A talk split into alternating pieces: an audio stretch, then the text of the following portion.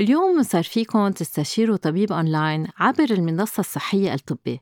ابتداء من 10 أذار ولمدة 3 أشهر بس استعملوا كوبون خصم دكتور ساندرين تتحصلوا على خصم 25% على الاشتراك بمنصة الطبي.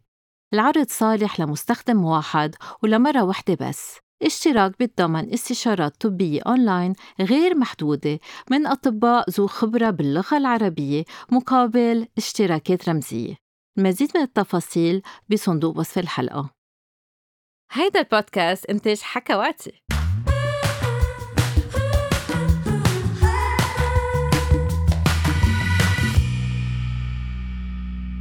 فحكينا كتير عن العوارض الجانبية لأدوية المضادة للاكتئاب. فرح أعطيكم بعض النصايح ثمان نصايح كرمال الواحد يضل يستمتع بحياته الجنسية بالرغم من العوارض الجانبية لأدوية المضادة للاكتئاب.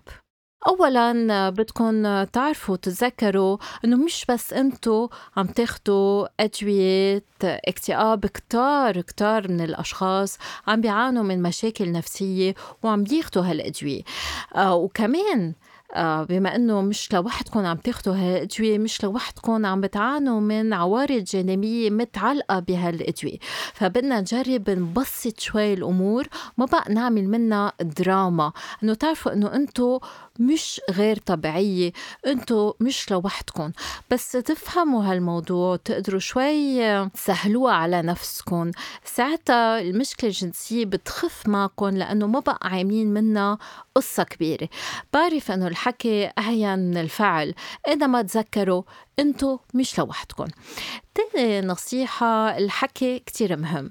يعني إذا أنتو مع شريك أم شريكة وعم بتحسوا أن ردة فعلكم الجنسية ما عادت نفس الشيء مثلا الرغبة مش نفسها الانتصاب عم بيصير في مشكل في تأخير بالقذف أم في مشكلة بالترطيب. مهم أنه تحكوا مع الشريك أم الشريكة وتقولوا لهم أنه أنا عم باخد هذا الدواء هذا الدواء بيأثر على الوظيفة الجنسية أه بديك بدك تساعدني شوي. الحكي كتير بخفف من الضغط النفسي وما بيعود فيها الخوف من الفشل لأنه بتكونوا حكيتوا عن الموضوع. ثالث نصيحة ما تنطروا أنه الرغبة أم الإثارة يجوا بطريقة عفوية لأنه أدوية المضادة للاكتئاب والأدوية الأعصاب عامة فيها تأخر الاستثارة الجنسية. وفيها تخفف من الرغبة. لذلك بدكم أنتم تساعدوا حالكم يعني بدكم تزيدوا التحفيز بدكم بركي تزيدوا التخيلات الجنسية بركي بدكم تزيدوا ألعاب جنسية مع الشريك أم الشريكة. كرمال تزيد الإثارة وساعتها رح يصير في رغبة تفاعلية رح يصير في تجاوب أكتر وبركي يكون في لذة أكتر. رابع نصيحة اللي بدي أعطيكم إياها اليوم هو أنه ما بقى تركزوا على هدف العلاقة الجنسية كتار من الأشخاص بيصيروا يفكروا ما عم بحس بلذة ما رح أقدر أوصل للقذف ما رح أقدر أوصل للنشوة لشو بلاها ما رح يصير في انتصاب ما رح يصير في ترطيب. فبتصير المشكلة بتزيد معهم لأنه كتير عم بيفكروا فيها. إذا بالعكس بتركزوا على اللي عم بيصير يعني تبادل مشاركة بين شريكين وبتركزوا على هول الأحاسيس على الإثارة على اللذة اللي عم بتصير بلحظتها من دون ما يكون في هدف من وراها. ساعتها الأمور بتصير أسهل وحتى إذا ما وصلتوا للنشوة على القليلة بتكونوا استمتعتوا باللحظة مع الشريك أم الشريكة.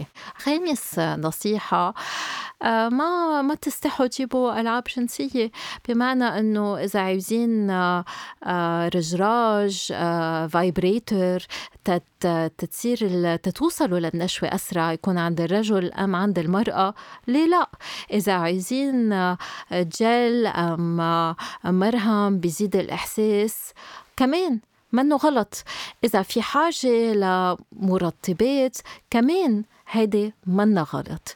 سادس نصيحة بدي أعطيكم إياها اليوم بركي تعوزوا مساعدة من إيدكم ايد الشريك أم الشريكة كرمال يصير في تحفيز أكتر إن كان على العضو الذكري لزيادة الإحساس أم يكون على البظر وعلى الفرج كرمال المرأة تقدر تحس أكتر وتقدر تستلذ أكتر.